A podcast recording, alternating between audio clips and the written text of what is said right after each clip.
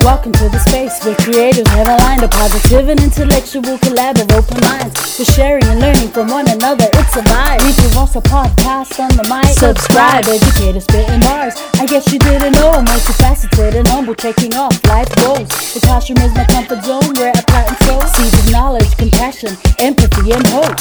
Reading is the key to unlocking your potential.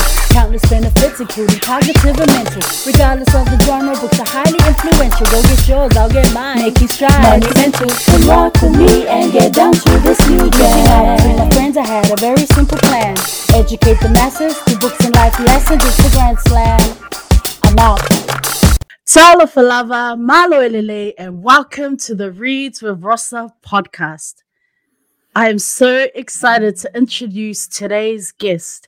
He is a musician, sound engineer, graphic artist, and a father. He is part of the Te Karanga Trust, who run creative youth development programs, mentoring our rangatahi. He's an MC, known to many as North City Rizzy. Hey. Welcome to the show, you. Tu'itahi. Thank you for having me, man. It's an honor, uh, my Lord LA. Uh, yeah, great to be here, and I'm blessed to have the opportunity to share my story and yeah, just to connect with uh, another Pacifica person, you know, across the globe. Um, yeah, just to share stories. Thank you, bro, man. Honestly, just a little bit excited, contain, trying to contain my excitement. It's good. an honor. It is such an honor. You know, I appreciate your time. I know you are super busy. So just thank you for coming into the space. Um, you know, before we get started, I'll just hand it over to you just to, you know, give us a brief introduction uh, and then we'll get going. Cool. Uh, malo lele, kia ora everybody.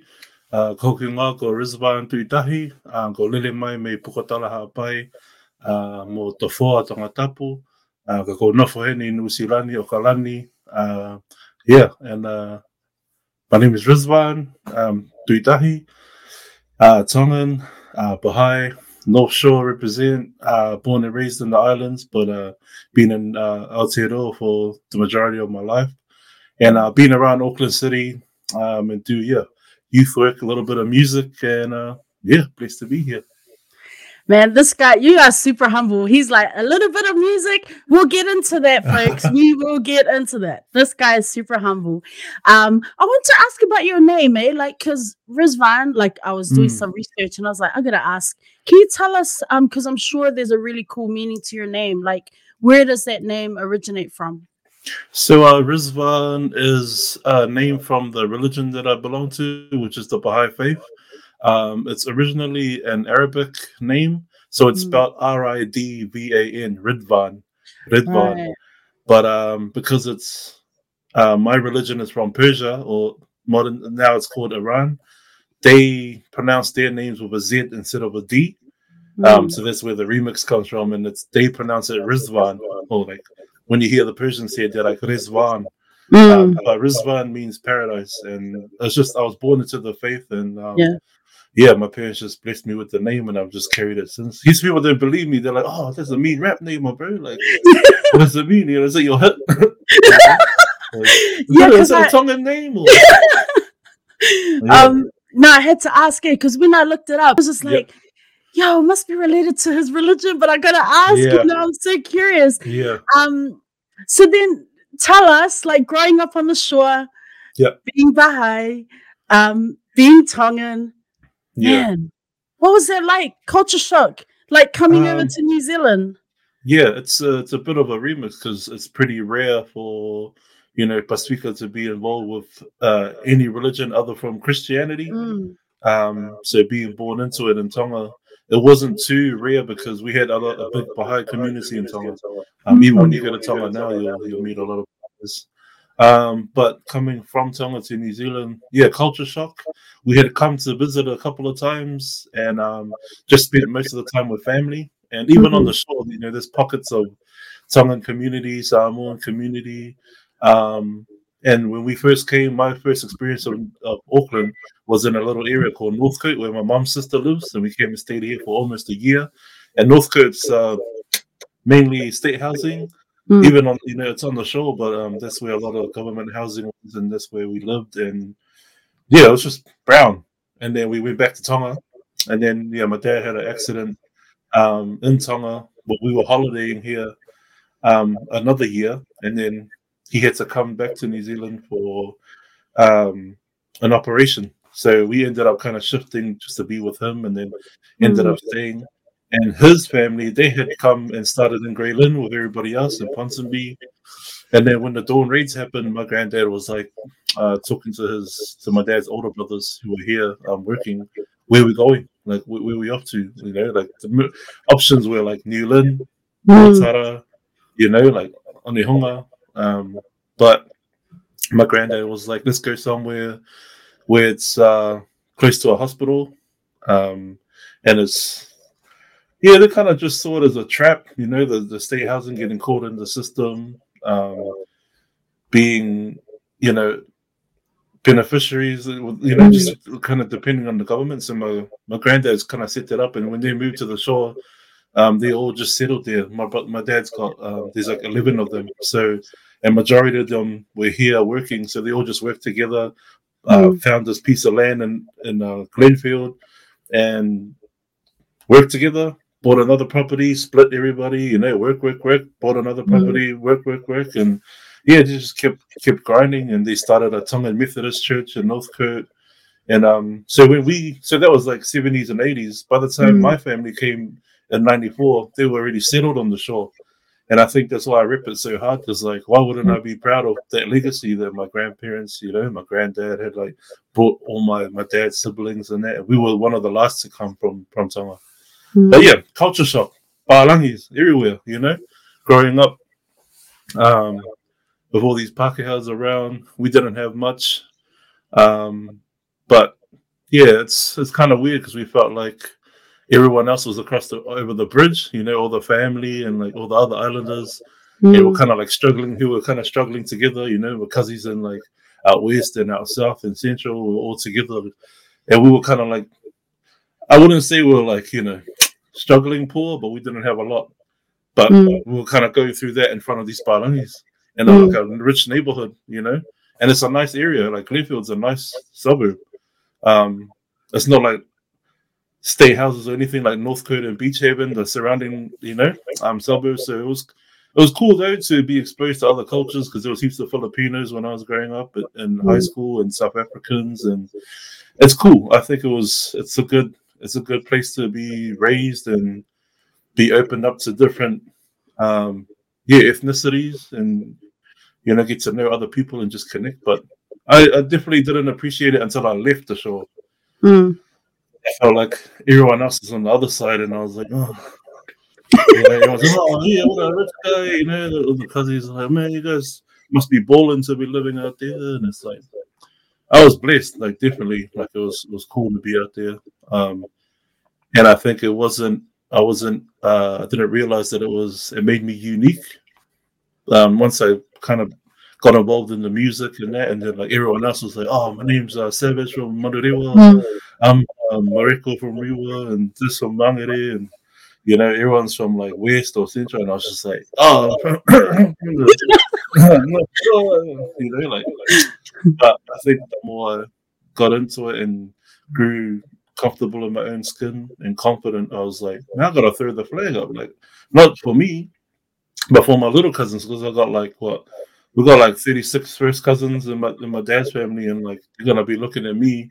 I mean, just in the music field, and I want them to be proud. You know, that's just that's part of our legacy. That's part of our our heritage. Um, settling on that side of the bridge, and so for me as a young fan of hip hop, no one was coming out of my area. So mm. where's my template? Who am I gonna, you know, little kids from um, um, Central will be looking at Che Fu and going, "Yo, that's me.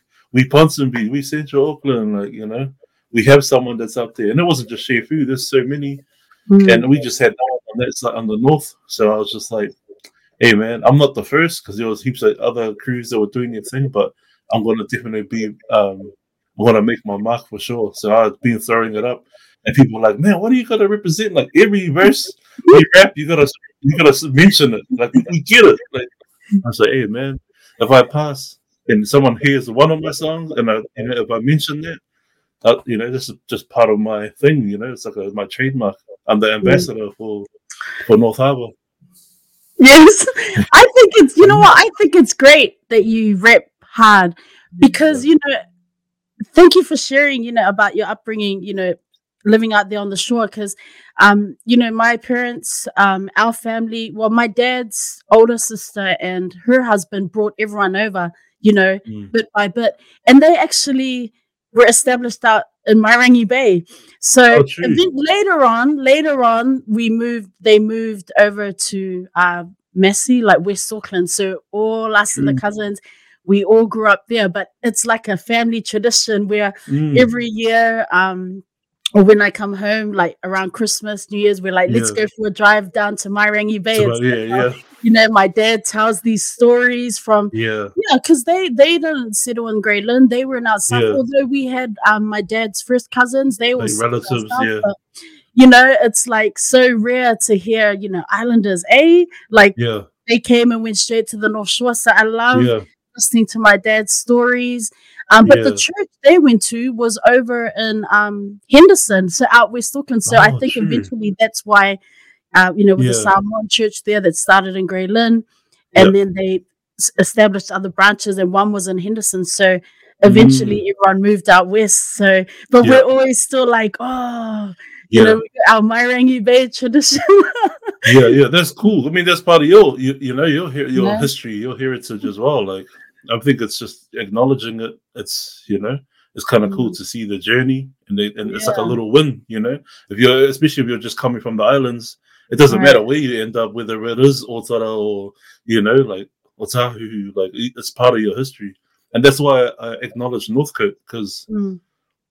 I, I, Glenfield is my area. Like that's that's what I represent. It's hard. Like that. That's where I met, and my family are still out there. My grandparents and all that.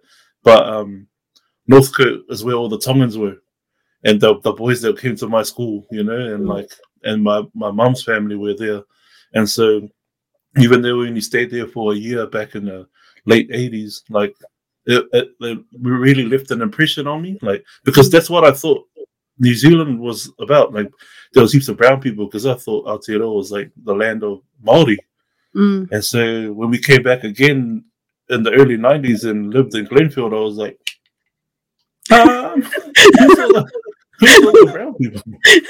Who's all the brown people gone? But um, yeah, you grow up and you understand. But mm. that's cool. It's cool to hear your your history as well. You know, and there's a lot of families that did settle firstly on the shore mm. um, that I've met met with, even from like Devonport.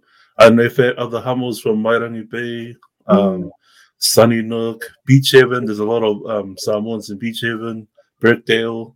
But yeah, for the others on, on the other side of the bridge, they're like, no, it's like a like Australia or something. They're like, they even know. we, know the, we know the bridge, and then that's yeah. it. Like yeah. anything after that, it's like, oh yeah, I heard of Albany. Yeah. well, well, everyone has heard of Long Bay because of yeah, the church, beach church, right? Like, yeah, it's like the big trick from south over into North Shore. That's like North Shore. It's like a road trip. Yeah, you know, it's interesting. Uh, you mentioned struggle, right? Because I feel it's like, you know, when we have these conversations about where we're from in Auckland, it's like if you're from a certain area, you don't know struggle. But you know, as you mentioned, there's like different types of struggle, mm. and it's just, do you know what I mean? Like, I feel like our parents you know, any islander parents, you know, made that, you know, they made so many sacrifices, settled in yeah. different areas of Auckland. Like struggle looks different, but doesn't yeah. mean you don't know struggle. Yeah. You know, definitely. so. Yeah, I think even with like rich Parangis, like um, the situation or the scenarios might be different, but the pain is still the same. Like mm-hmm. they might be like stressing over like mortgages, and we're just stressing over rent, but the mm-hmm. stress is still felt mm. hey, like it's still painful, it's still hard, and who are we to to judge others' pain, other others' struggles? Um, mm. I think we just one thing I was talking about with one of the youngins in my programs the other night is focusing on your lane, mm. you know, and just like figuring out where your direction is and where you're headed, and stop looking over at the other lanes because if you keep looking, you're gonna crash. Or you're not gonna see where you're going and something's Mm. gonna happen. You know, you just focus on your lane, man. Like Mm. people every now and then, but don't focus on others. Just do your thing and just keep moving forward. But yeah, yeah, that, yeah that's that's true. Great advice. Um, you know, I want to talk about um music, like Mm. your uh you know is it in the blood? Like were your parents um musicians or through church were you learning acting and singing and Mm.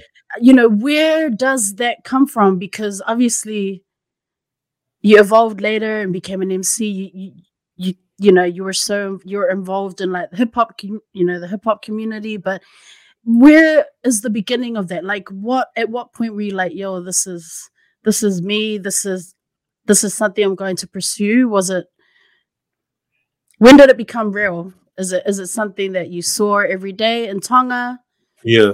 like Nah, yeah. So as I mentioned before, we came in '94 to New Zealand. That's when we moved over. But '93, um, and prior to '93, it was just reggae, like Lucky Dube, UB40, Jimmy Cliff, you know, Peter Tosh, all of that stuff. Like just just reggae influence uh, back in the islands, and you know, a bit of local um Tongan stuff as well. But um, in '93, there was a new TV channel that opened up, and we had just got our first TV. And so when this channel opened up, they had a program called TV3 Jams with a Z, and I was like, with a Z. yeah, this breakthrough stuff, man. I was like, what, what, oh man. And so they had all these music videos from the States, and it was like Dr. Dre, Cypress Hill, Kris Kross, Naughty by Nature, all this stuff. And I was like, I've heard this because other cousins have bought cassette tapes, or Right. when- we came to New Zealand, I heard something, some other music that I was like, it was appealing to me. But when that hit, me and my brother were like, "Whoa, want to be like these guys?" So Yeah. like even in Tonga, as a kid, I was trying to like wear my baggy clothes and like put my clothes on backwards, like crisscross yeah. And so after all that, and then when my dad had an accident, we came here for his operation and ended up staying here. 94, golden year. Like we came to New Zealand on that year, early 94. Snoop Dogg dropped, Warren G dropped, Bone Thugs and Harmony, Notorious B.I.G. album dropped, like Wu Tang, like Method Mm. Man, like all of that stuff dropped that year. And we had just come here. Cypress Hill, Ice Cube, like that was the golden year for me. Like and and yeah, I just absorbed everything. We're just so like fascinated with this the style, the imagery, the sounds, the slang. And like my mom's family are all in from the States, they're all in California. So and my granddad's like buried out there. So we had that connection. And I was always like one day I'm gonna, you know, go over there and see my family and like be a part of this music thing. But Mm. obviously he was just stuck in the shore. and then we just started experimenting. School was the Mm. experimental stage, um, imitating, you know, trying to be like rappers like Xzibit, trying to be like oh yeah um, Daz, who's a rapper from Dogg Pound, Snoop's cousin. Yeah. Um, yeah, trying to be Biggie every now and then. You know, just the the, the classic, trying to be Jay Z, and just imitating. And then I think after high school, after all that imitating and trying to be other people, you start finding yourself in that in in that sound. You know, start finding your own stories, and um, finding a way to to share your story through that that medium. Mm. I was trying to rap like street stuff, but you know, Mm. I'm not ain't about that life. Like I'm from a strict as like education and home, you know, Right. like sheltered as, but all of this these stories in my imagination was blowing up. So I was just trying to like copy these dudes. But finally I was able to put my my my story in some of my writing and just keep honing my craft and you know imitating other people until it became my own thing and then my own story and then even years later my own accent which is Mm. a big thing you know to let go i still have minor like american pronunciations because Right. that's what my you know my, I, i'm used to but yeah you kind of find your own yourself in it and it's, it's such a um, i was just talking about it now it's such a beautiful like transformation for me to to get there um and there's yeah so many other milestones that contributed to that. Like one one was Tom Scott, who's uh, the rapper from Homebrew. Homebrew. He dropped in 07. Um, and like the he came with the accent heavy, mm. the cute accent, and he just made it. He just opened up the floodgates. We are like, bro, you sound good. You make it. You you, mm. you make it. Um, you know, you you look good with the accent, and you, you come through, and you you got the whole Kiwiana slang stories, and like all the references. And I was like, oh mate. So I just you know took from that, added to my thing, and yeah, carried on. And mm. here today, still jamming away. Um, you know, um, how have you managed to just stay and I don't want to say game, but to stay on the on the hip hop scene, to stay and how have you managed to be an MC um in all this time, right? Because surely life, you know, happens and you know, like in terms of creating music, it's it's mm. I imagine it takes a lot of hard work and dedication, not just, you know, the story, t- you know, writing your stories, but then getting into the production, all that kind of stuff. So, yeah. how have you managed to just stay connected in all these years? Because you're super humble. I mean, let me just say, right? You are super humble because you, you know, honestly, like I had to, I, I love, I when I do re- like I think I know someone like mm. because I'm I'm kind of seeing what they're doing, but then when I researched you, I mean you have done so much and you drop you've got like you've already done five albums, which is I feel like in New Zealand that's huge. Mm. If you're a rapper, that's huge, and you you know you've been on the scene for so long. You're writing for other people. I mean, we, I'm going to get into uh, your achievements, you know, as we go on, but um i mean you know even your body of work like and you've talked about you know uh, growth as an artist like how do you with life going on side you know yeah. and how do you how have you managed to stay here for so long man i, I feel like it's just been a, a passion project this whole man and, and and people that i'm that i'm like collaborating with and like working with now, you're gonna buzz out because I didn't even mention it in like this has been like 20 years this year that I've been like actually recording and but it's funny because um it was only 10 years in the last 10 years that I released as Rizvan. So it was like a second win. Like yeah. it was you know second phase for me. Um so to staying relevant or staying in tune with everything. Because, bro, mm. people my age, we ain't trying to listen to all the new stuff. My my boys right. ain't trying to like. They're like, little who? Who's that? What? who that is? Little baby. You know, they're yeah. still Tupac in the garage. They're still yeah. like listening to those classics that we still jam, but they ain't got time to be, you know, up to date with all the new who's and mm. you know all new um, artists and new music. They just they got what they've got, and they're just gonna stick to that.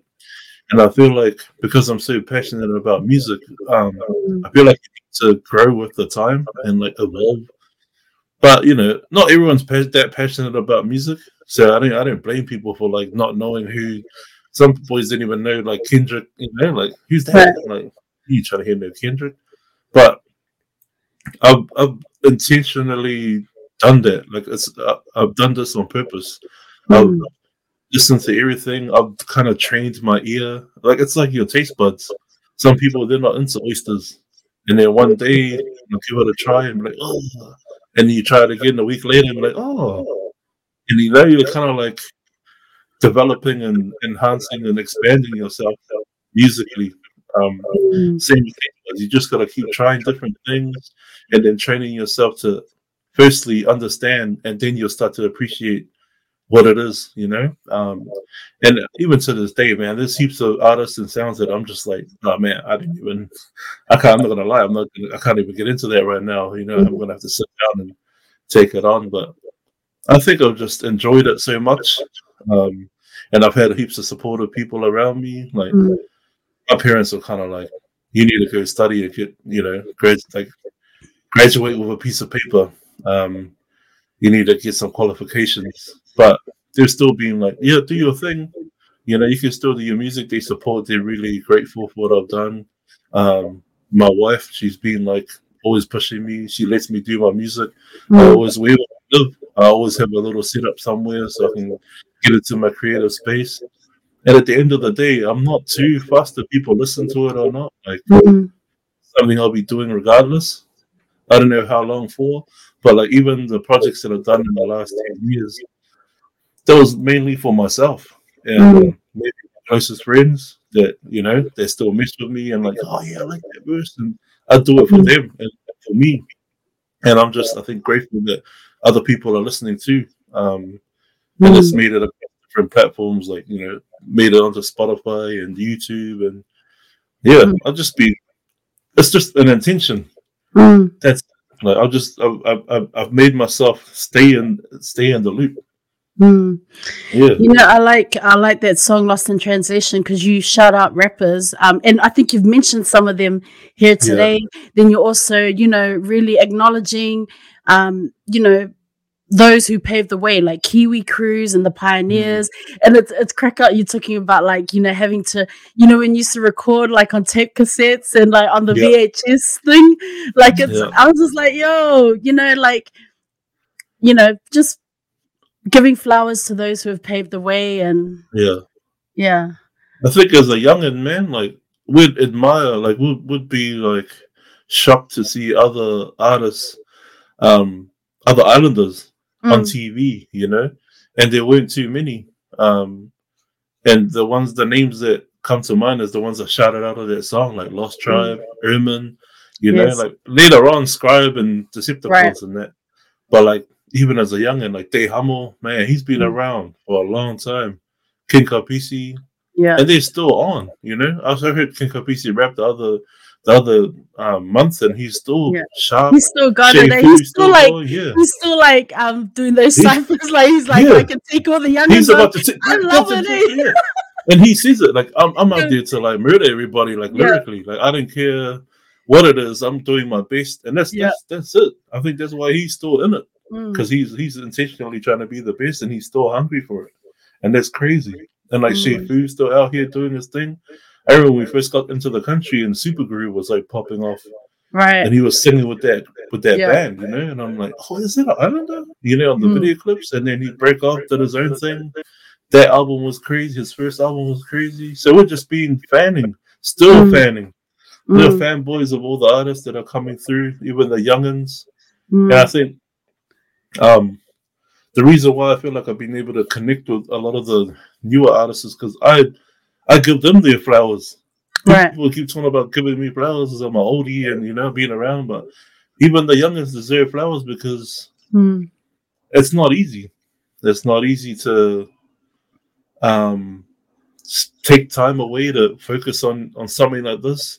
There's mm. not much money in the music, you know, unless you're super commercial and mm. killing it like Savage, you know, and Sky was doing before. But there's so many artists out there, so many talented people and it's all a passion project for for the most part. Like there's mm. not that much money in it unless you're touring everywhere in Australia and all that. But if you're in it, man, you know what it is, you know. But you just gotta mm. keep keep pushing. So when I see youngins come up and really give it their all, I'm just like, I'll just message. Like I don't have any problem or like ego. We all have egos, but mm. I'm not. I don't have an ego to the point where I'm not being like, oh, that guy's bad. I'm gonna try like beat him or like oh, I'm not gonna I'm just gonna ignore him or like you know I, honestly there's some some of the youngest intimidate me because they're so good and I'm like oh my gosh I gotta step up man I gotta keep up but I, will still message and go bro I love that song you dropped the video was bad like you know and they're just like oh man it's good to hear from my OG and I'm like man they call me an OG bro. you know, like I beard is graying up and all that, but like, I'm still I'm still jamming. I'm with you. We're in the same walker. Mm. We're still on the journey. We're still we're just artists. We're just creatives. Don't put anybody on the pedestal because you liked the song and you thought they were better. No, bro, we're just creatives. Mm. You know that Red Bull 64 bars, you know, like mm. David Dallas was like handpicking like MCs, eh? Because yeah. it was there that I realized I was like, oh, Rizvan. Like when I saw that when that came out, I was like, damn, he's still, you know, I, I, Still, I'm just like, why he's still in the game? Like, he's still recording, he's still putting out Yeah. music. Um, man, what was that experience like for you? Where you just kind of like, oh, you know, I'm just gonna step up and do this. Nah, that's so funny that you brought that up because, um, yeah, uh, the people who were around when I was younger and when I first started in the scene, um, coming through like these other crews, uh, D1 from out west and Breaking Records, and you know, I had connected with David Dallas through Breaking Rick and all these other artists kind of seen me back then, and then I stopped. Like I went through a hiatus and I was just working. I was just like bouncing and doing factory jobs. I I actually tapped out from the dream. Like I'd given up for a little bit, and I just felt like it wasn't going anywhere. So yeah, I went to to do that, and so I started um, after I went to study, did sound engineering, graduated, and then I decided to do my own studio and go, yeah, I'm going to record all these artists that I'm connected to, and I'll Mm. make money that way because now I'm an audio engineer. So I put the studio, little home studio together, and nobody came. Nobody came. And you know, I was like, I should just record my demos, like the Right. stuff I've been messing around with, or any old stuff that's still being saved. And that's how I started releasing stuff, like again. Mm. And so I, I decided to just stick with my name. Um, I used to go by Young Quest or just Quest Yes. um, through Break and Rick. Yeah. And then um yeah, so dropped a couple of projects and then Dave was like, Bro, we got the 64 bars if you're keen to jump on. And so when I did do it, it was just an old song um called Mm. Phoenix that I just re-rapped because it, it has to be 64 bars. Anyone that knows me in the game, they know I'm like the worst guy when it comes to memorizing my own lyrics. Because I don't I don't write it to know it. I just write it to let it go. And then that's it. I don't want to hear it again. I don't want to perform it. I don't. I have no intentions of performing these songs. So, yeah, people people name the other artists know me for that. But um, when I did do sixty four bars, you said like, "Oh, this one, he's Yeah. that's that's Because I remember So- you as young Quest. That's why I was like, yeah, hey, Rizván is just Rizván. Like, what? yeah, the? yeah." yeah. Yeah, so it's, it's funny because when I started that on that video, the first thing I say is "Old Man Rizzy." That's what I say on that because I'm like, this song is something old, and Mm. David Dallas is like an old connection. So I Right. felt like he knows me. I've been around, you know, and I kind Mm. of said that just off the bat. Like I didn't, I didn't mean to. It just came out like that. And I was like, man. So people like you and others, "Hey, he's back. Like he's, and then there was a whole generation who was like, who's this guy? Who's Mm. this new dude? You know, like who's that new dude that's like out of nowhere? And how did he get onto 64 bars? right. And, but I, people bring it up. Like I don't Right. go, oh, bro, how you-" unless people dig and start going, bro, you know, then I'll explain it. But I don't want to. I'm. It's not my role to like, Right. you know, explain everything to everyone. So I just did it, and then heaps of people were like, man, how did you get on? Like, how did you? Yeah, because he had your the way. connection? Yeah, it's Like, just Who is this guy? yeah, he's this dude from the shore, like out of nowhere, just gets a, a, a Red Bull thing, but no Mm. one knew like the steps they had taken, the journey beforehand, and Mm. the connections that were made. Um, and I'm not gonna say me and David Dallas are like super tight. We just we were just in a collective together, you know. Right. We were just under the same umbrella, but we weren't like hanging out. But it was just yeah, just networking, and I think yeah, it was just buzzy to to come out like that and get get some love shown by a whole bunch of new fans, you know, or new people who appreciated that, and you're like, oh, that's bad, and yeah, just a lot of Tongans were like, yo, because um, the majority of Tongans, they're well, this is just my own um view. They're into like a lot of commercial stuff, or like you know, they go as far as Tupac and Biggie, but no Yeah. underground, no like local. Yeah, they're not into the indie like No, it's, it's not a really thing for them, you know. Yeah. And so I think they kind of the people that came across it and showed love. I was like, that's cool because they kind of get a glimpse of what it's like in the local scene, and you know, kids that are coming up or youngins that are doing their thing. So it was cool. I, I, yeah, I really appreciated that opportunity. Shout out to Dave and and Ben from Red, at Red Bull at the time. But yeah, it's just, bro. Nipsey said it, it's a marathon. You know, even SWIDT. SWIDT's like my Yeah. one number one um example when the people ask it. I'm like, you guys think these guys just popped out of nowhere? These guys Right. been doing this for like over ten years. I've Yeah. seen their name around and no one knew who they were, you know. Mm. And others would have known them from Khuja Lounge or like the gigs they used to do way back in the days. Mm. And I think it's a yeah, it's a good um model to look at and just understand that patience, resilience, and it's a marathon. Just keep just, it's not, you know, we're not sprinting, man. Just Mm. keep at it. Things will happen. Melodownz, Diggy Dupé, like these dudes Right. are like popping off now, getting some commercial success and starting to branch into that, trying to cross over into that bigger, bigger market and hopefully Mhm. Australia. But they started, you know, long time ago, man, in the garage, just like everyone else. But you can't just expect to like drop a song and Right. yeah, and just blow up. And that Yeah. brings a whole new like angle to um understanding the uh, like anxiety, you know, like when you release music and it doesn't pop off the way you think or you hope, you gotta Mm. deal with it, you know.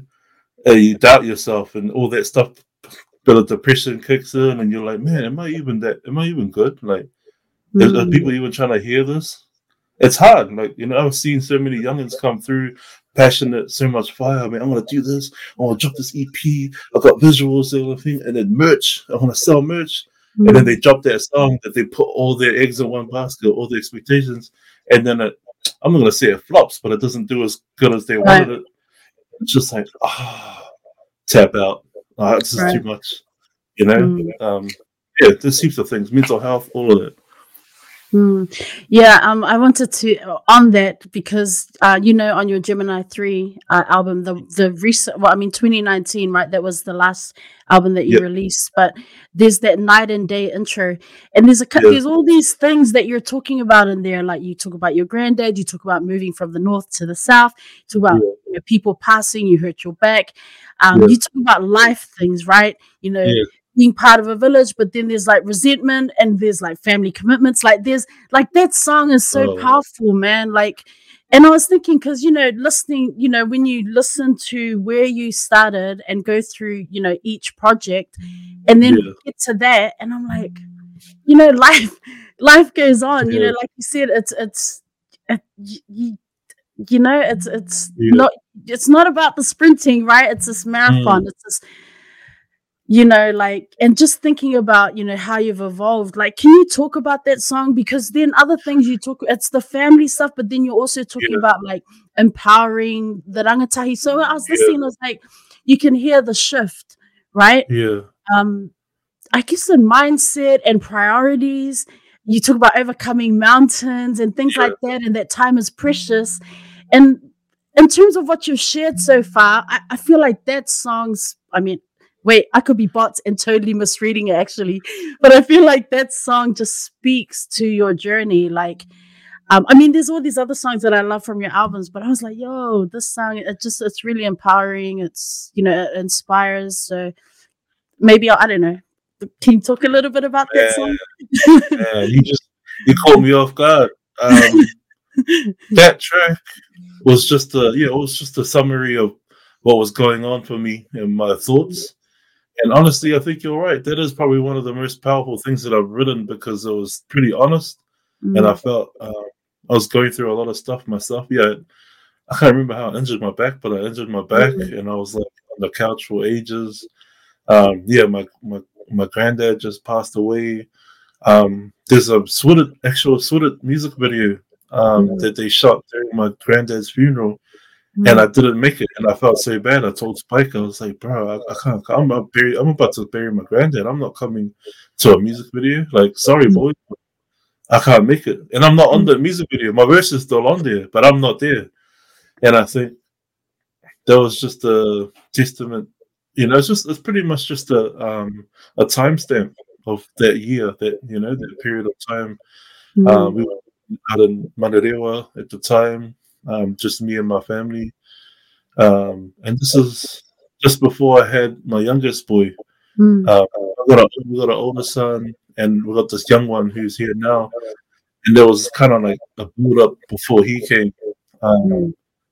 and yeah, uh, I talk about um, mental health and like how I was feeling a bit depressed. There's a bit of resentment there Mm. because we're kind of on the journey with um with Diggy and Mello was kind of like working together and collaborating, and I don't know, I just kind of had life hit me, you know. I had, I got married, mm. um, I had to like focus on rent, you know, and bills, and the music just kind of took a back seat, and they kind of moved forward. And like I'm, I'm super proud, but I'm not gonna lie, I kind of felt like, like mm.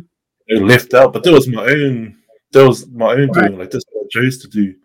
But you know, uh, with actions come reactions, and that was just my reaction. Like, oh man, I, man these guys are doing good. Like I should be there, but at the same time, I'm not. You know, like I, I got to be here, and it's just thoughts. It's just and it's good to reflect. You know, mm. it's not a thing. I think it's just like pouring out. Um, but you just like you picked out a, a, a whole bunch of points that I had because I, I don't know the lyrics mm. my head. I can't even hear the song, but I know a few of those things that you said, and yeah, that's why you, I think you caught me off guard because I'm like, man, there's a lot of things were going on at that time, and I was I'm glad I was able to put that down into a song.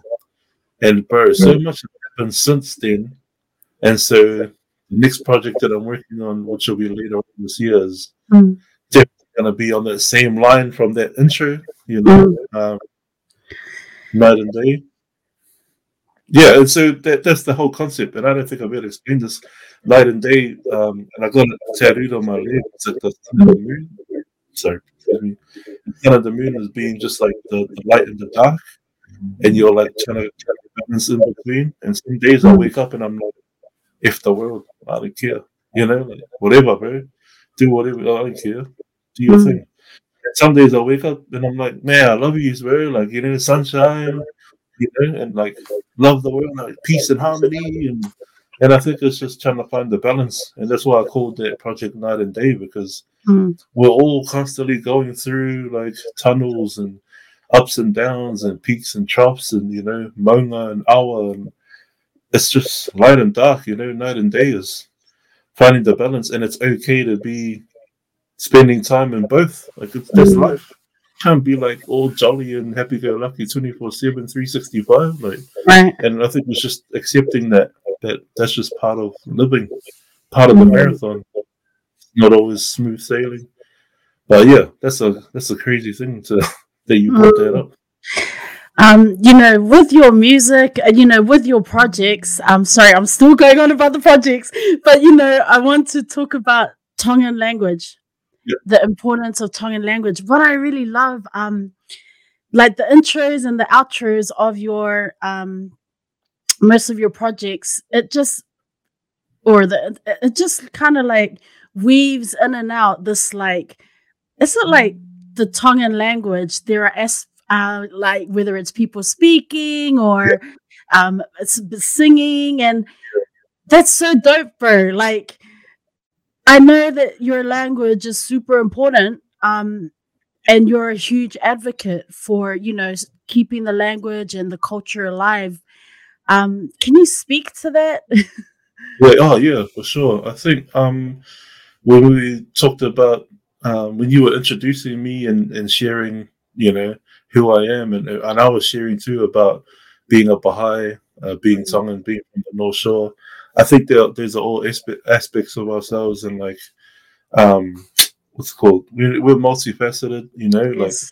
there's so many parts and angles, and we're not only just like monotone. There's colors, like there's a spectrum, and I think um, language is a part of uh, your anchors uh, as, a, as an anchor to your identity or your ethnical identity. Mm. Um, for me, it's just it's Tongan, so I'm trying to connect through language, through dance, or even just through clothing. You know, sometimes I wear my iwhaikanga when I perform. Sometimes I'll, mm.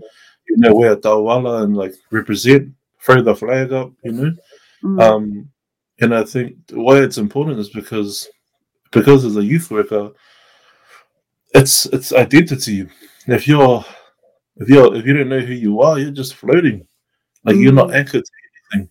You're just in the air, just lost.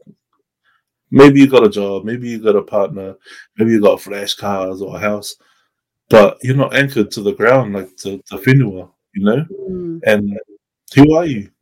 Like who if you don't know that, then I think you, you just you're just not complete. So I always try to encourage and try to empower other islanders, other Pasifika um, youth to to use their language to like normalize that in our music because music is another form of language, it's communication, mm.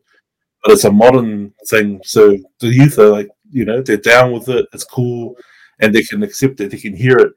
Mm. If you have a an elder uh, talking in Tonga, going, hey, you know, like preaching and lecturing, blocked, you know, zoned out, cancelled, not trying to hear it because mm. the the form of communication is is too uh disconnected. You know, there's miss, missing parts in there, and the biggest thing is the language.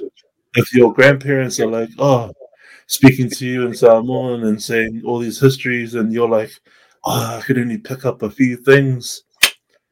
Man, lost in translation, bro. Like, mm you're gonna and then you're gonna try to pass on that little bit that you knew Nick to your grandchildren or your children, but you don't have the full picture because you didn't understand it fully.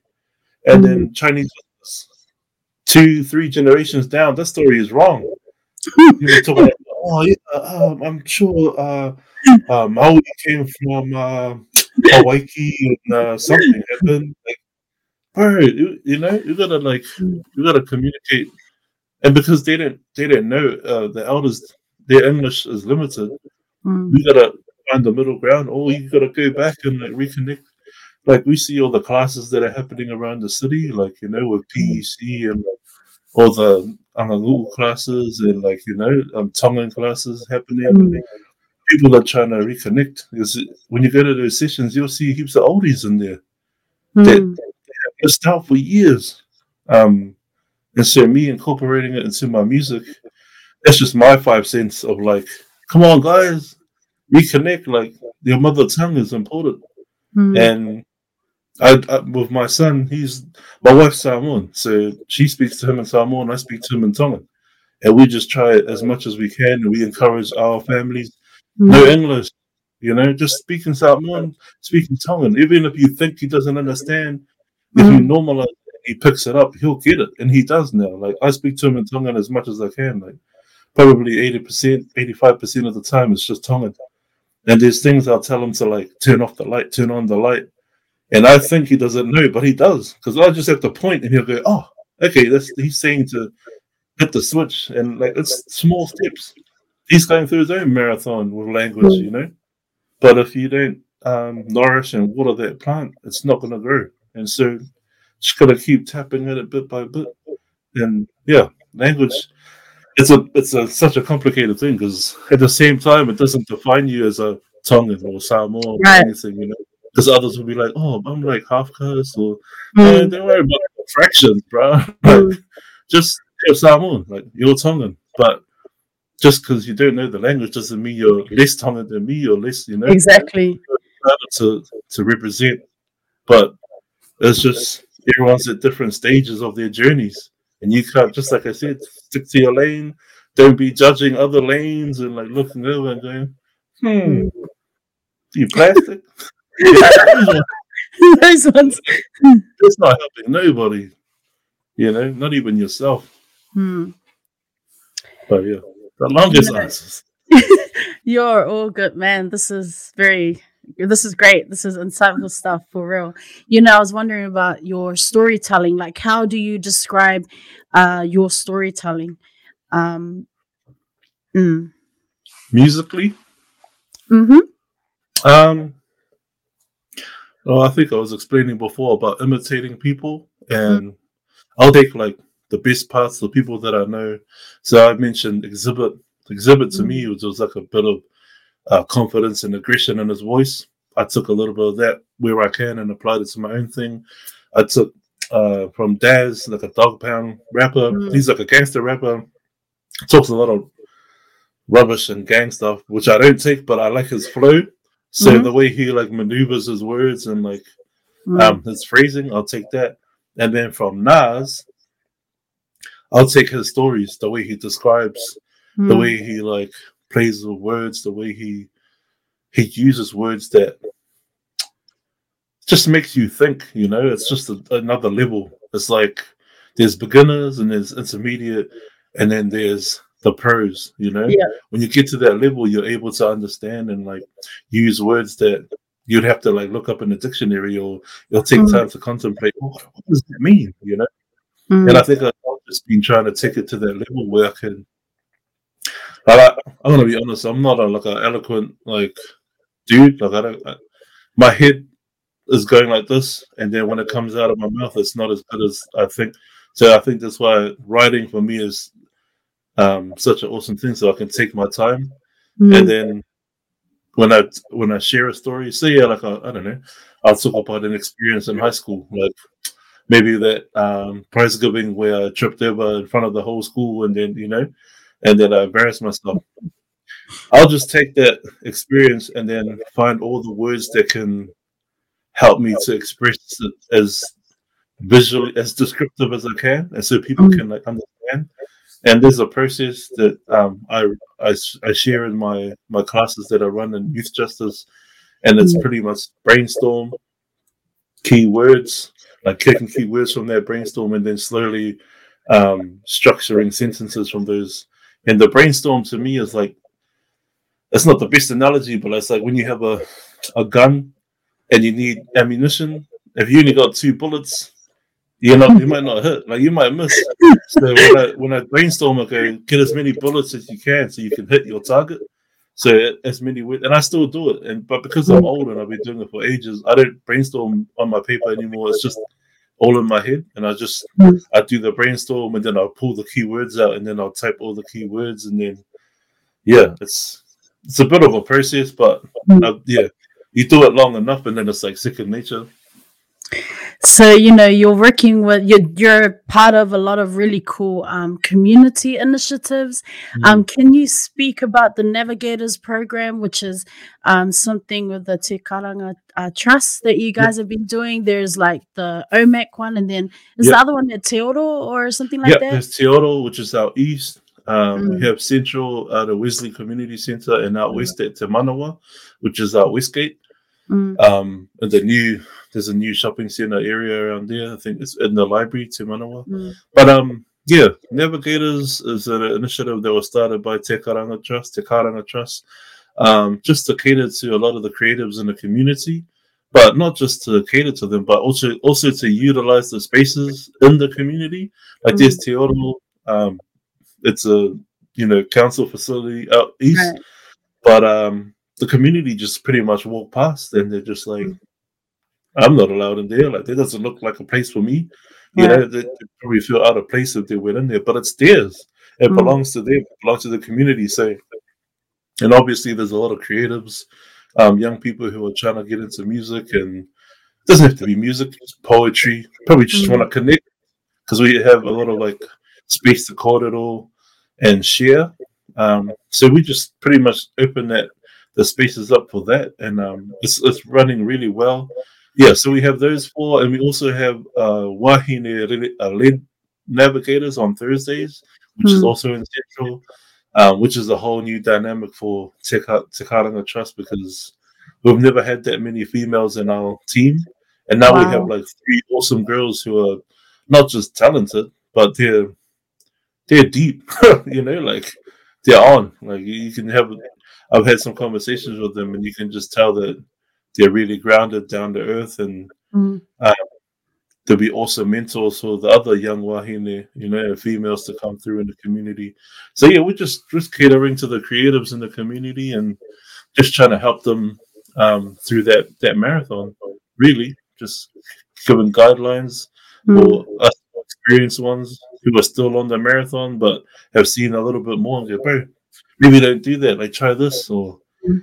come through and like talk and I call it the dojo, like where we have our corridor because it's like where you practice um, not just musically, but where you practice life, where you practice sharing, where you practice being vulnerable and be able to unload and share in a space where there's respect, there's no judgments. And we set that culture within the group and we're like, bro, mm. you guys know there's no mocking, you know, and I make sure that no one's trying to judge anyone else and, you know, their struggles. And yeah, it's a cool space. And I think it's really um, it's working wonders for a lot of the, the young ones who don't have that that, that space anywhere else.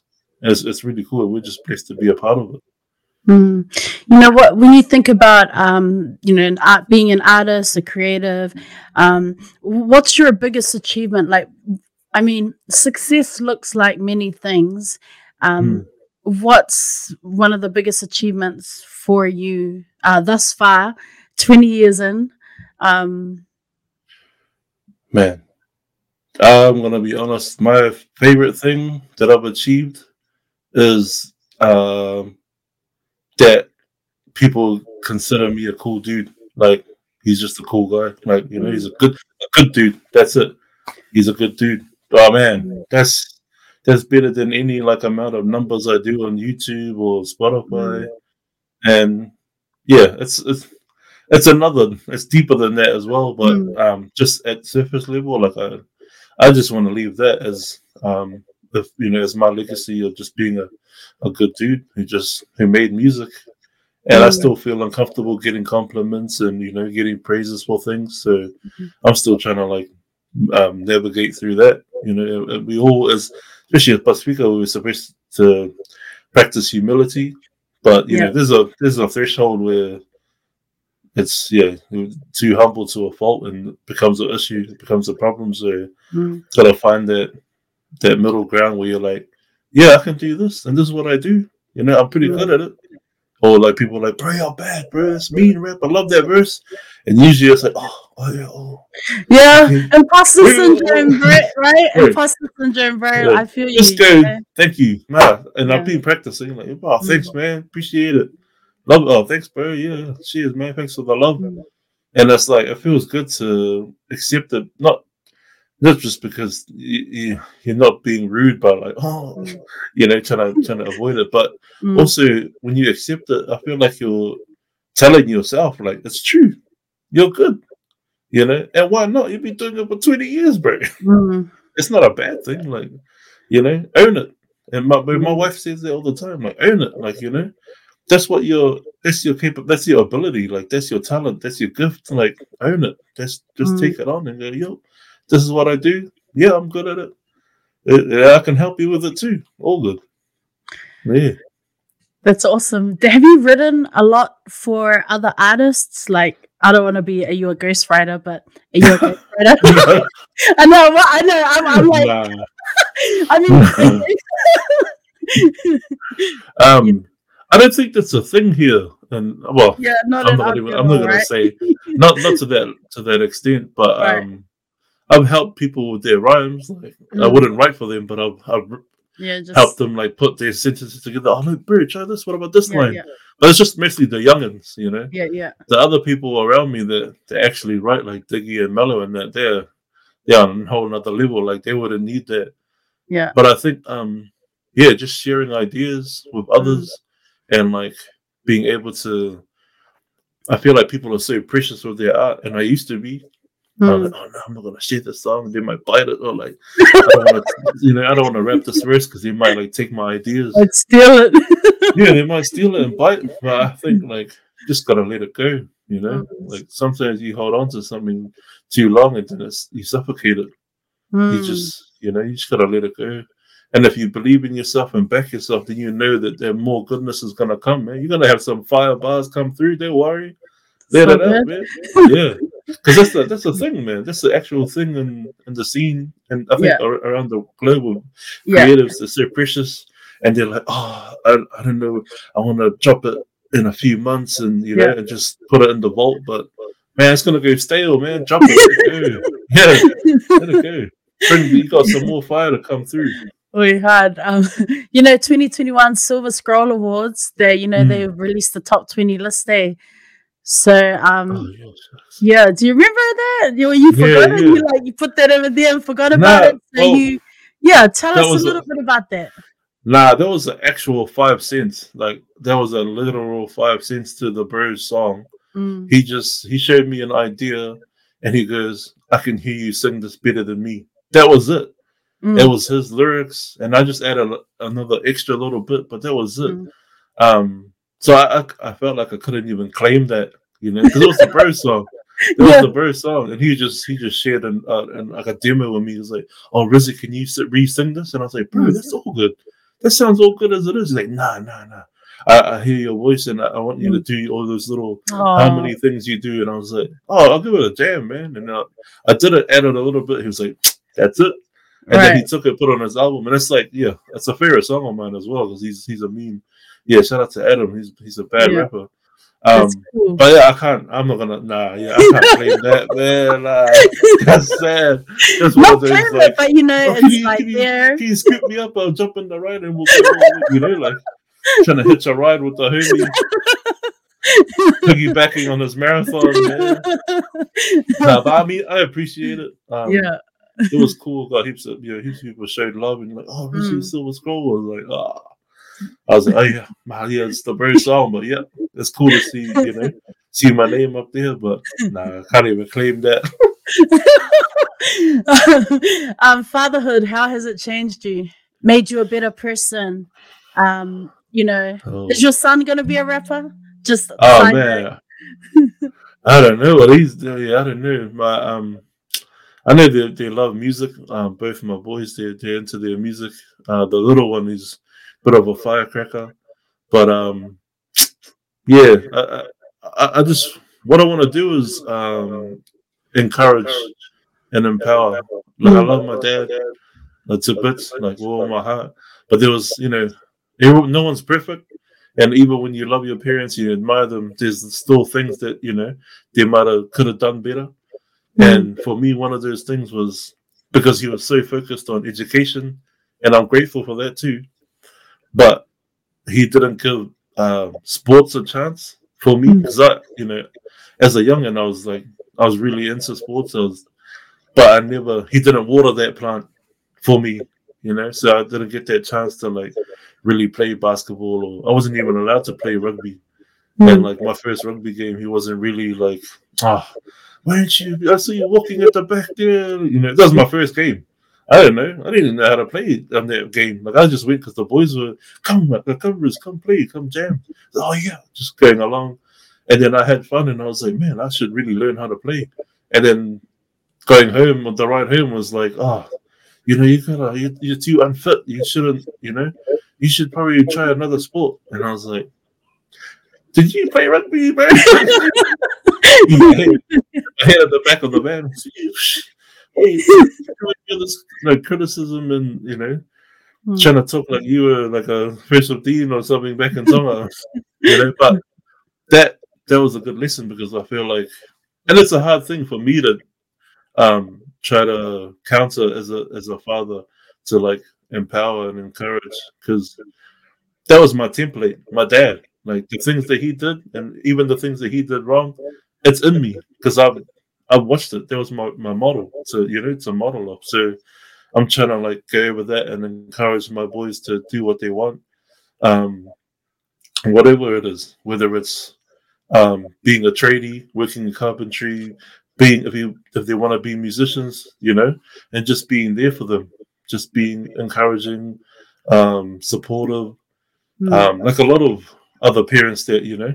But yeah, no one's perfect. But that's definitely one of the things for me in fatherhood um, that I've learned is to just try to be supportive um, and you know um, help guide them through that their marathon and, and their journey, uh, and also just being being more selfless. Mm. Um, I've always been a like, I'm hungry. I want to go eat. Oh yeah, what do I want to eat? Uh, I feel like their food in New Zealand, uh, Vietnamese. Yeah, I want to go there and eat. Like that's just me. Like I'll I'll go, I'll do what I need to do or like what I want to do. But as a father, you're supposed to, you know, the kids first. you know? And so I think um, that's probably a bad example, but it's just it's just kind of like get getting used to the idea of like being responsible, responsibilities, um, and priorities. You know, um, yeah, it's been a big thing. I think as a youngin, I ran away from a lot of responsibility, being the eldest son, and I was trying to like rebel as a youngin. Got in trouble. Uh, pretty much almost got kicked out of home. Uh, just didn't get along with my mom. My mom was just like, didn't even say, you know, didn't have to even talk. It's just, just that, that disappointment, and I was just like, man, I'm just that, I'm just like this man walking around the house, just like taking up space. You know, Mm-hmm. I'm going, I'm out. you know, I think, um, yeah, it's just, it's a massive learning curve, like going through life and always lessons. Everything happens Mm-hmm. for a reason. That's my album. The, so when I said that I'm dropping a project Yeah. at the end of the year, that's my last album. Ten years. I dropped my first Rizván project 20, 2012, 2012. and this is 2022. And I think, bro, I'm not gonna expose myself and like put myself on blast, but I, I'm past the 30 year mark and I'm heading towards 40, and I just don't think I should be up on stage trying to rap. You know, at this age, um, I'm gonna bow out humbly and just um, do my last album. So those other projects, they, I called them EPs. You know, they're just like seven, Right. eight songs. Mm. So I'm gonna do a full album um, and drop it in October, and it's called "Everything Happens for a Reason." Yeah, I don't think I would say that to anybody. I'm excited, bro. I Yeah. honestly, I can't wait. Like Yeah, a full album. Oh man. I think it's um, yeah. So like when you when you yeah, that's why you caught me off guard when you explained the those little those bits that you picked up off of that intro song. Mm. because there was like a, a glimpse. And I think just like when you connect with people and there's layers and it's slowly like peel back the layers and get to know the person. I know it's been 10 years and I've been doing my thing for a while, but I still haven't really shared myself Mm. as, you know, like, and it probably never will share to the core, but I want to, I really want to touch on some t- topics and subjects that I've never touched on or never explored and I've never really talked about, um, yeah, fatherhood as as deeply as uh, um, as, as deep before. Like I want to really get into it and explore it uh, creatively Mm. and create something because these songs are like um, they're like monologues. You know, it's just it's like memoirs, um, and I just want to, yeah, I just want to leave like a good a good book or good like mem um I don't even know what it's called. One of those diaries, like a journal. yeah, it's a journal. memoir, journal. Yeah. And I think like if someone looks at my my journal and reads it, I want them to see who I really am, what I've been through, and not filter it. Um but not, you know, not just throw myself out there to the dogs to be like judged in that. But I feel like um, there's a lot of people that have gone through a similar journey and similar struggles and who would be empowered by me sharing it, you know, um, in such a public uh, medium.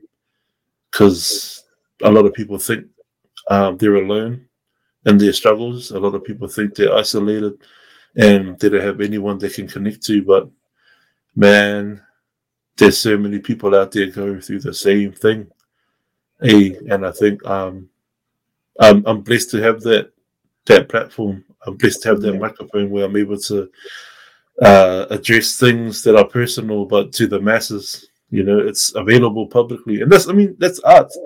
That's art. Like people paint pictures that evoke emotion. People will sing songs that um, bring up memories, and you know, we we do rap music does the same thing, sharing those stories and making those connections that resonate with the listener, the audience.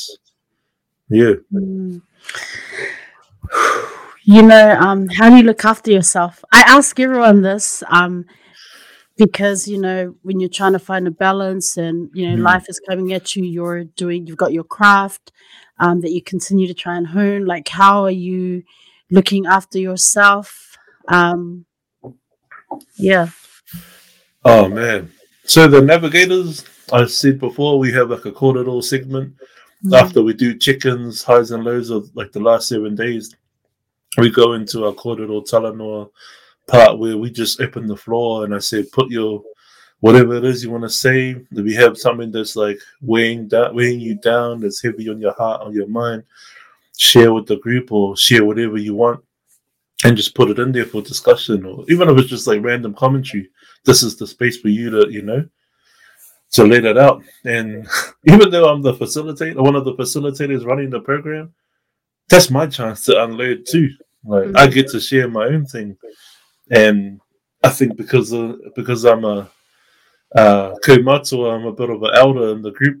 I mm-hmm. always seem to have a sort of um, I don't know, like response to people when they share their own thing.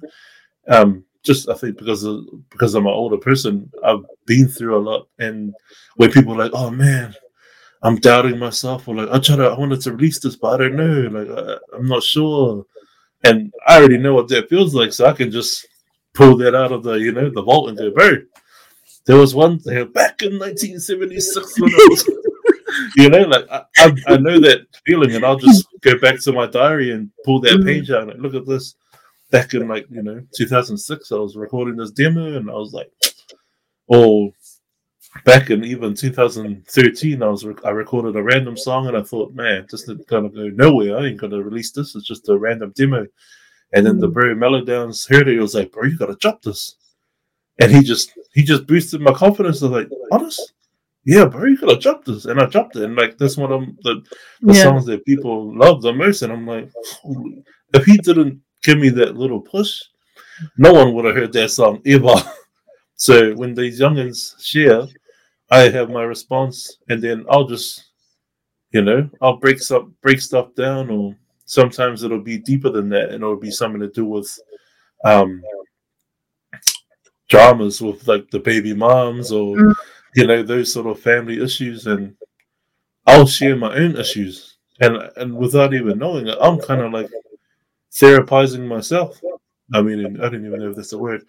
It's like you know, it's like therapy for me, so I can like open up and like tell them my story. And I feel like, and because I run two sessions, I get two opportunities.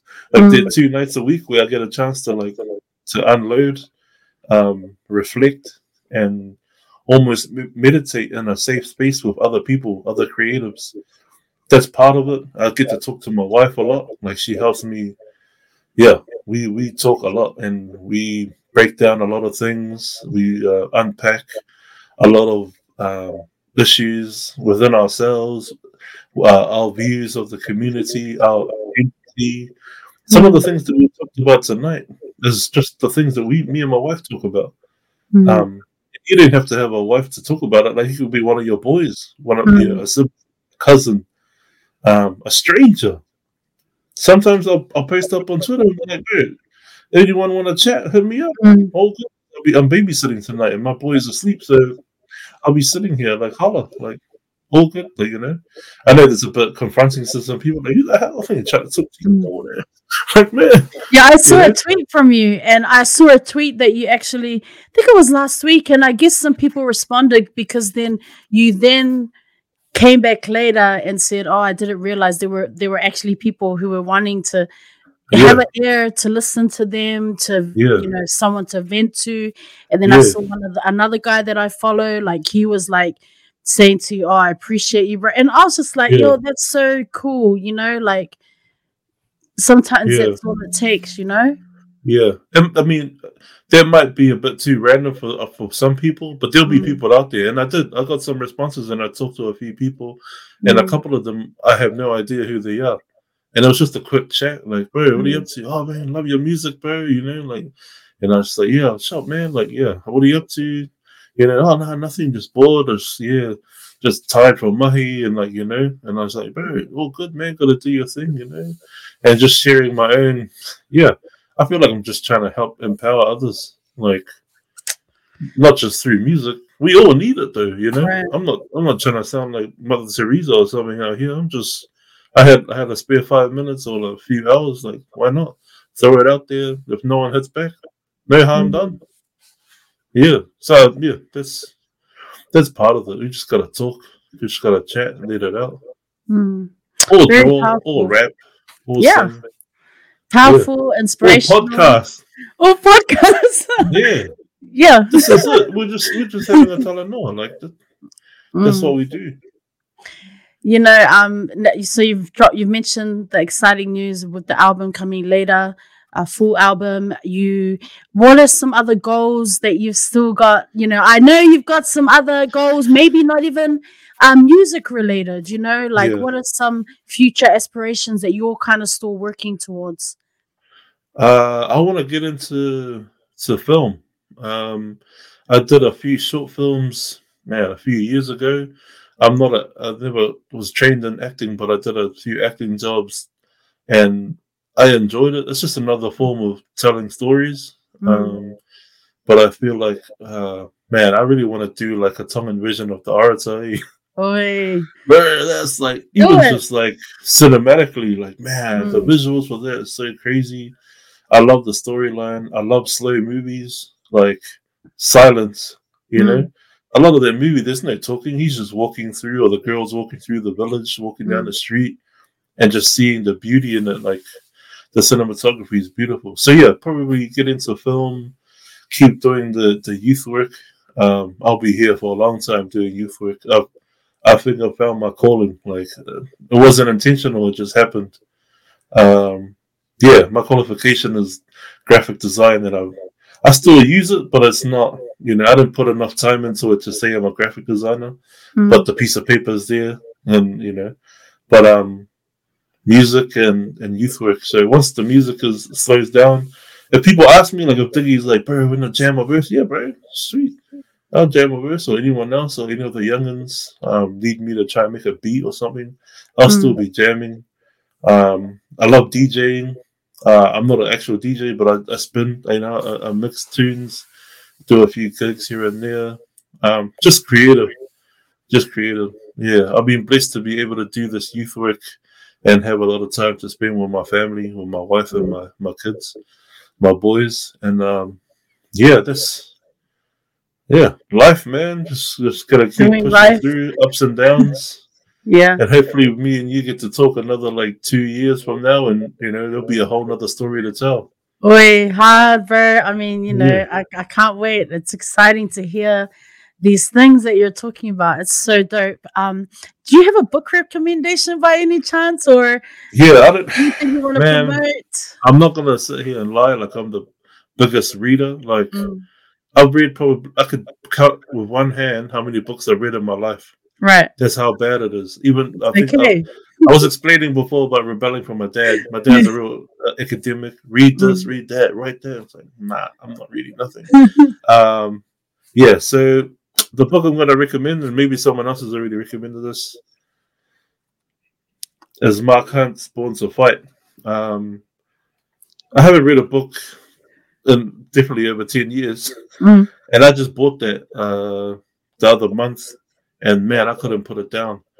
Um, probably like avid readers will be like, man, I need something more, but like that, the story was just um, compelling to me, and I Mm. feel like I'm it just made me understand him and other people like him, and also just to to not judge because there was an incident with him and like people I know, and I just kind of like ever since then I was just like, man, that guy, I don't like that dude Mm. anymore. Like, and I just judged. But then I read the book in the last um, couple of months, and I was just like, oh man, you know, like you just don't know what people go through. You don't know their history. You don't know their story, and who are you to judge? Um, so yeah, I, I just think it's just an awesome book to me. I love um, documentaries. I always that's my favorite like genre of um, film. Just watching docos, and this was just a cool documentary. Um, and words just to like read his story and Mm. yeah, understand them. Thank you so much for sharing that. Um, yeah, it doesn't, you know, it's great to hear that you found a book that spoke to you because, you know, like even, I mean, you know, I love to read, but man, like I recently just came out of like a three month slump where I just Mm. couldn't find a book that was just, do you know what I mean? I was just like, Yeah. oh man. And then just recently I picked up this fantasy book that I, I had kind of seen at school and got hooked and just the story was it was a fantasy fiction but it was very um, the themes uh, behind the actual stories are like female empowerment um, so yeah, it totally got me pumped, and ever Mm. since you know, and it was just like a few weeks ago where I've just started reading again. Um, so yeah, you know, thank you so much. Um, thank you, bro, for sharing that. Um, bef- you know, we're starting to wrap up, and Yep. I, I just, oh, bro, I, I really appreciate you coming on the show. Thank you so Oh, much you. for just, you know, just sharing. I feel like you shared, you really opened up and just shared so much. I appreciate you coming into the space, um, and feeling that it's a safe space for you just to be able to share a bit about your journey. Yeah. So inspirational you know um, i encourage you just to keep going keep going hard um, with you know the work that you're doing in the community. You know i love seeing what you're doing. You know i'm a fan of your music. I love that you're you know there are people who are going to watch this and be like yo i'm going to look this guy up. Yeah. that's for real and that's for real. So you know I, I i just think um you know your heart is in such a good place and you know you're super humble but you've you've done so much to impact lives of other people and inspire others. So you know continue to be that role model um you know and just just keep going keep going. I, i'm excited for this album. It's going to drop later on the year uh later on in the year. Um i mean bro i i could go on and on Nah, But, thank know, you. just wanna give you your flowers man and um no. No, I really appreciate it. I really appreciate it. And thank you for letting me into your space. Um, in terms of like um sharing and opening up a lot. Um, it's something I've been practicing for a long time and I feel like it helps others to empower them to open up, you know. Um, I think I'm lucky that it's just me and you on this. If there was an actual audience, I'd be super nervous, but because it's just me and you, I think it helps. But yeah, uh, um, as a youth worker, as an artist, um, that's just part of the yeah. Back to the legacy of what I want to leave is like let people know that it's all good to be yourself. It's all good to you know to share, um, and just like music, don't hang on to things. Like let it go. You know, don't let it weigh you down. Don't let it go stale and you know rot. Like this, life is life will always carry on. So you got to drop those things and move forward. And there's processes and all that, of course. But um, it's good to see other people doing it. So hopefully, if there's someone watching this and they see me being open and being as honest as I can and as comfortably honest as I can, then hopefully they could they're encouraged to do the same. But I just wanted to say, like when you were sharing that, um, there's bits about the entry song where I was tearing up because uh, I've never heard anyone like pick a song, uh, pick some of my verses apart like that, and like, but because that song means a lot as well, those Mm. things that you brought up like really Mm. hit me, and I was like, oh, hold, hold, like you know, like, oh, wait, wait, wait, hold on, yeah hold I on, I'm not ready. I'm not I mean, you know, like with your other, I mean, there were other songs that I had on my list here that I wanted to talk about, but you know, as you were sharing, I was just like, yeah, like it, made me think. You know, I was looking at my notes on that song, and I was like, I feel like it's a combination of everything that you have Mm, shared so far in the interview, and I was just like, yeah, genius. That's like it's, of course, it's life. You know, you're yeah, you're just talking about doing life and you know and and you've talked about it you know time is precious. And even like talking about bills you know like yeah, worrying about bills how are you going to Yeah. pay bills and having to make those decisions where you're like you know there's commitments here. Yeah, i'm resenting this here but you know what?